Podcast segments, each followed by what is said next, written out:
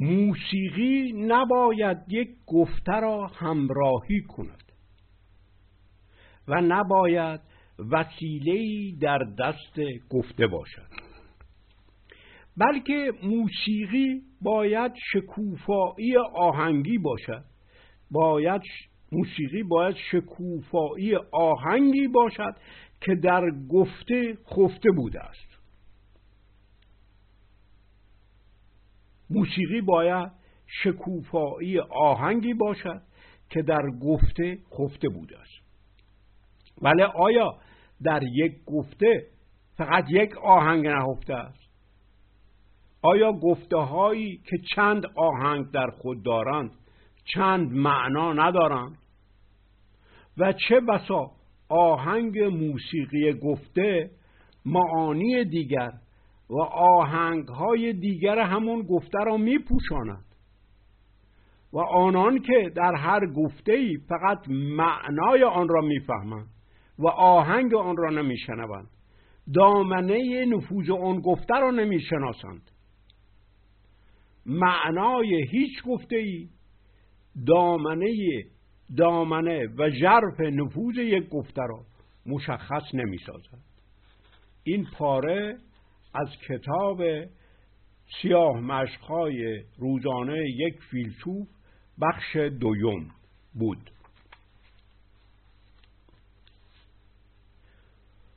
پاره دیگر، پاسداران دین در امر به معروف و نهی از منکر درست در پی نابود ساختن خردمندان و هوشمندان هستند. بیدار و هوشیار بودن خطرناک است. بیدار و هوشیار بودن خطرناک است. صاحب میگوید فریب عقل خوردم، فریب عقل خوردم، دامن مستی رها کردم.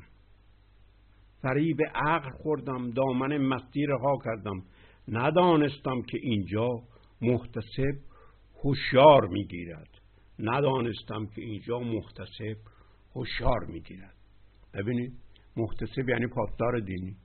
امروز ما به جای واژه هزار, هزار ساله ای را که به کار بردن محتسب، پاسدار گذاشتیم و ایرانیش کردیم. اسلام را اسلام ایرانی شده. برای اون که ایرانی در شعر فقط نکته و یا لطیفه می‌بیند، شعر را بی‌ارزش می‌سازد. نکته و لطیفه معنای انتقادی دارند که فقط حق گفته شدن دارند، به شرط آن که در یک نقطه تنگ فهمیده شوند و از اون نقطه به اطرافشان سرازیر نشوند. در نکته و لطیفه انتقاد کپسولیست. یک آن از انتقاد باید کام گرفت و به آن روی کرد و سپس به کلی آن را نادیده و ناموجود و بی‌معنا گرفت. وارونه این حالتی که ما نسبت به نکته و لطیفه داریم، وارونه این حالتی که ما نسبت به نکته و لطیفه داریم، یک فکر در یک قطعه فلسفی از خود سرازیر می شود و در پی گسترش اعتبار خودش است. فهم قطعه فلسفی به شیوه نکته فهمی و لطیفه سنجی نابود ساختن تفکر فلسفی است.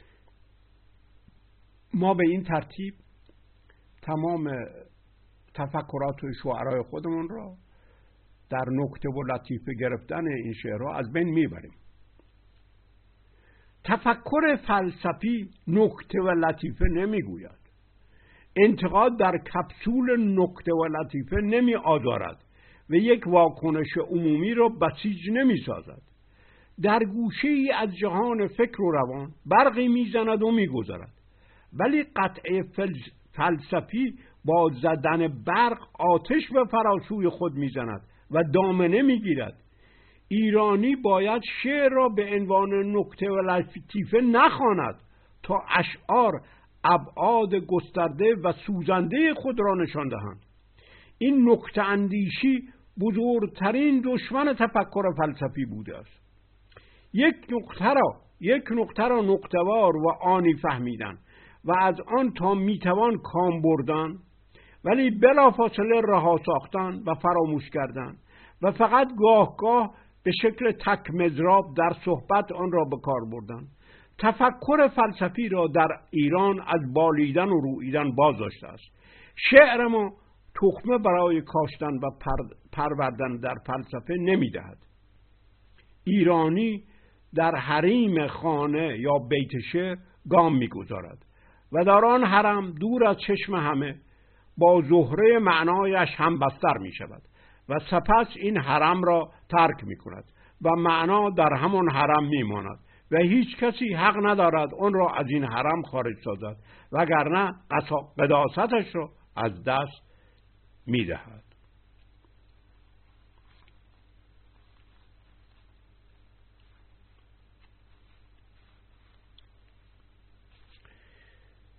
پاره دیگر. تفکر فلسفی در ایران موقعی آغاز می شود که استقلال را از غزل، از شعر بیاموزد.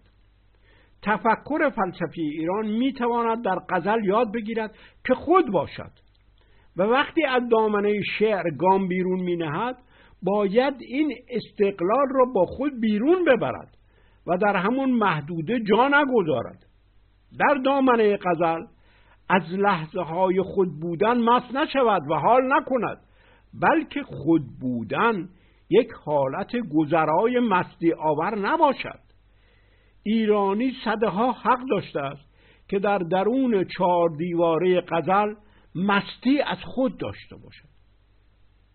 اینجا حق داشته است منی بکند و جشن خود بودن را بگیرد، ولی خود بودن فراز سوی این دامنه عذاب‌آور و شکنجه‌زا بوده است.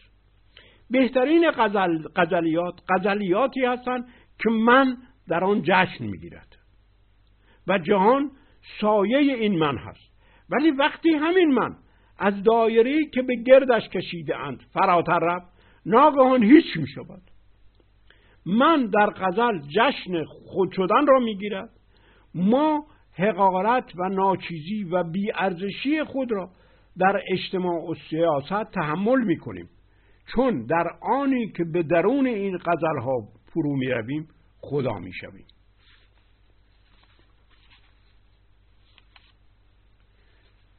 پاره دیگر از کتاب سیاه مشق‌های روزانه یک فیلسوف، بخش دوم، از منوچهر جمالی. هنرهای زیبا همه نماد این سراندیشه‌اند که زیبایی تنها قدرت معتبر است و طبعا با این ویژگی گوهریشان بر ضد همه قدرت‌های سیاسی و دینی و اقتصادی هستند. ولی هنرهای زیبا نمی‌توانند این ویژگی ضد قدرت را آگاهانه در خود نشان بدهند و قدرت‌های اجتماعی و سیاسی می‌کوشند که این قدرت ضد قدرت را که جاذبه را به جای قدرت می‌گذارد در تصرف خود دارا آورند تا این نیروی ضد قدرت قدرتشان را بپوشاند و لطافت به خشونت قدرتشان ببخشد. پیوند هنرهای زیبا با هر گونه قدرتی، چه سیاسی، چه دینی، چه اقتصادی، یک رابطه دیالکتیکی است. زیبایی با آنها در تنش است، چون با جاذبه قدرت را از اعتبار می‌اندازد. زیبایی با آنها در تنش است چون با جاذبه قدرت را از اعتبار می‌اندازد ولی آنها می‌توانند قدرت خود را به عنوان نیروی کشنده، به عنوان نیروی جاذبه معرفی کنند. برای این خاطر همه میخوان هنرها را تابع خود کنند. همه قدرت ها میکوشند تا جاذبه هنر را در راستا و سوی قدرت خود قرار دهند تا هنر زیبا قدرت و زور را تایید کند ولی عرفان زیبایی را از قدرت جدا ساخت، بدینسان ضربه بزرگی به سیاست وارد ساخت، چون مردم پی به ارزش نیروی کشش در هنر که می تواند یک نیروی اجتماعی و سیاسی نیز باشد بردند. پاره دیگر، مستقل شدن هنر مستقل شدن هنر از دین و از ایدئولوژی برای دستگاه‌های دینی و ایدئولوژیکی بسیار خطرناک است، چون انسان پی به تفاوت کشش با قدرت و زور یا قدرت برهنه میبرد. به محض اینی که هنر از دین و از ایدئولوژی آزاد ساخته شد، بلافاصله انسان پی به کشش در مقابل قدرت و زور میبرد. در هنر در هنر شدن سیاست است. انسان با تجربه‌ای که در هنر یافت نیروهای جاذبه را بر روابط قدرتی ترجیح می‌دهد. انسان با تجربه‌ای که در هنر یافت نیروهای جاذبه را بر روابط قدرتی ترجیح می‌دهد. در هنر شدن سیاست است که سیاست کلیه رفتارهای سیاسی را زیبا می‌سازد. گفتار به جای پیکار بیان نفوذ هنر در سیاست است. نیست که ما خیال میکنیم کارهای سیاسی میکنیم تمام شد، نه، هنر بایستی سیاست را تغییر بده. حکومت بر پایه تجربیات هنری ضرورت حکومت شده است. حکومت و هنر از هم جدا ناپذیرند. تلطیف لطیف‌سازی کلیه روابط سیاسی و حکومتی و حزبی زائیده از تجربه هنری انسان است. زیبایی باید کلیه روابط سیاسی و حکومتی و حزبی را دگرگون سازد تا هنر در روابط سیاسی و حکومتی و حزبی راه نیافته است. سیاست و حزب و حکومت فرهنگ ندارد. پاره دیگر از همین کتاب، در هر وسیله و ابزاری در هر وسیله و ابزاری انسان زیبایی را با ضرورت پیوند می‌دهد. در تسلیم شدن به ضرورت آزادی خود را در انتخاب زیبایی در می‌یابد. چرا؟ چون که این انتخاب زیبایی از کشش زیبایی مایه میگیرد. این زیبایی ابزار است که علا این زیبایی ابزار است که علی رغم جبر ضرورت او را میکشد و در آنچه اجباری است تجربه آزادی میکند. ببینید، تجربه آزادی را با تجربه ضرورت با هم میآمیزد، توازن ایجاد میکند. او در انتخاب زیبایی ضرورت را تابع آزادی خود می‌سازد. ضرورت را فرع آزادی می‌سازد. ضرورت هم باید زیبا باشد تا برگزیده شود.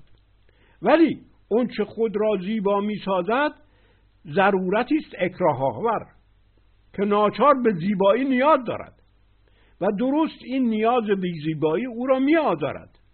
کسی که قدرت می‌خواهد و با کشش زیبایی انتخاب می شود، در انتخاب شدن به واسطه زیباییش ناتوانی خود را در می یابد. ادیان و ایدئولوژی ها ادیان و ایدئولوژی ها که خود را هم در زبان و هم در موسیقی زیبا می سازند، این تلخکامی را می شناسند. این زیبایی در هر گونه ابزاری هست و ارزشی فراسوی ابزار به آن می دهد و هنگامی هم دیگر ضرورت نداشته باشد، زیباییش به آن ارزش ماندنی می‌دهد. مانند تیر و پیکان انسان‌های پیش از تاریخ که زیباییشان جانشین ضرورتشان شده است. هنر در تولیدات صنعتی کامبری از آزادی را جانشین ضرورت نیاز می‌سازد. انتخاب بر شالوده کشش که اصل آزادی باشد از تجربه هنری انسان می‌زاید. ما در پسندیدن مزه یک خورش یا یک بیت شعر یا یک نقش یا یک گفته آزادی را کشف می‌کنیم. در هر انتخابی ذوق بیش از خاص در کار است. علی‌رغم همه دلایل عقلی در پایان این ذوق است که میپسندد. همینطور در اخلاق این ذوق است که کاری را میپسندد و کاری را نمیپسندد. هنر اخلاق را معین اخلاق را هم معین میسازد. هنر اخلاق را هم معین میسازد. تجربه هنری به نیک و بد اخلاق طیف و تنوع میدهد و آن را از تنگنای انتخاب میان این یا آن میرهاند. چه بسا از کارها را نمیتوان با ترازوی یا این یا آن سنجید. هنر در اخلاق لطافت و گستره و طیف میآورد.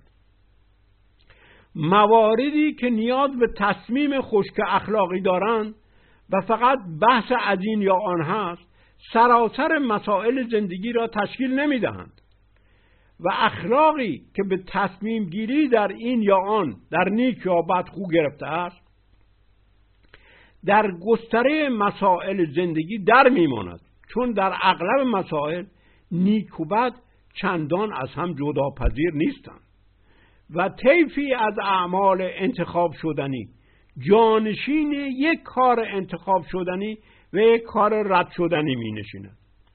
اخلاقی که همیشه با ترازوی نیک و بد هر کاری را می سنجد، می کوشد که هر کاری را که می کند خوب سازد و کارهایی را که نمی کند بد سازد. زدودن طیف از هر کاری شغل اصلی او می گردد. هر کاری را باید یا در زیر مقوله خوبی یا در زیر مقوله بدی جا بدهد. از این رو به همه کارها ستم می کند و این پاره دیگر و آخر از این کتاب است که اکنون من میخوانم. در اجتماع هنرها باید آزاد باشند تا روی تا رویاروی قدرت به طور کلی و رویاروی قدرت‌های دینی و سیاسی و اقتصادی و نظامی به طور خصوصی بایستند. برای این خاطر هنرها باید آزاد باشند. مردم در کشش هنرهای زیبا تجربه آزادی را میکنند و برتری آن را بر هر گونه قدرتی در میابند. قدرت کششی نه زوری. در بی آزادی هنرهای زیبا تجربه زنده کشش و تفاوتش با قدرت محو خواهد شد. هنرهای زیبا همیشه نماد اجتماعی هستند که فقط بر شالوده کش... کشش بنا می شود. با این تجربیات هنری است که مردم اجتماعی را زیباتر می‌دانند که هرچه بیشتر نیروهای کششی جای روابط قدرتی را بگیرد. با این تجربیات است که مردم در می‌یابند که هنر را نمی‌توان از سیاست، از صنعت، از شهرسازی، از جامعه و پوشاک، از طبیعت آرایی جدا ساخت. هنر زینت و سیاست و صنعت و شهرسازی و پوشاک و طبیعت نیست. هنر زینت سیاست و صنعت و شهرسازی و پوشاک و طبیعت نیست. هنر آمیختن تجربه آزادی انسان با ضرورت با ضرورت هاست. سیاست هنر آفریدن جامعه زیبا. سیاست هنر آفریدن جامعه زیبا، اقتصاد اقتصاد زیبا، طبیعت زیبا، حقوق زیباست. سیاست هنر است، نه فن و نه علم.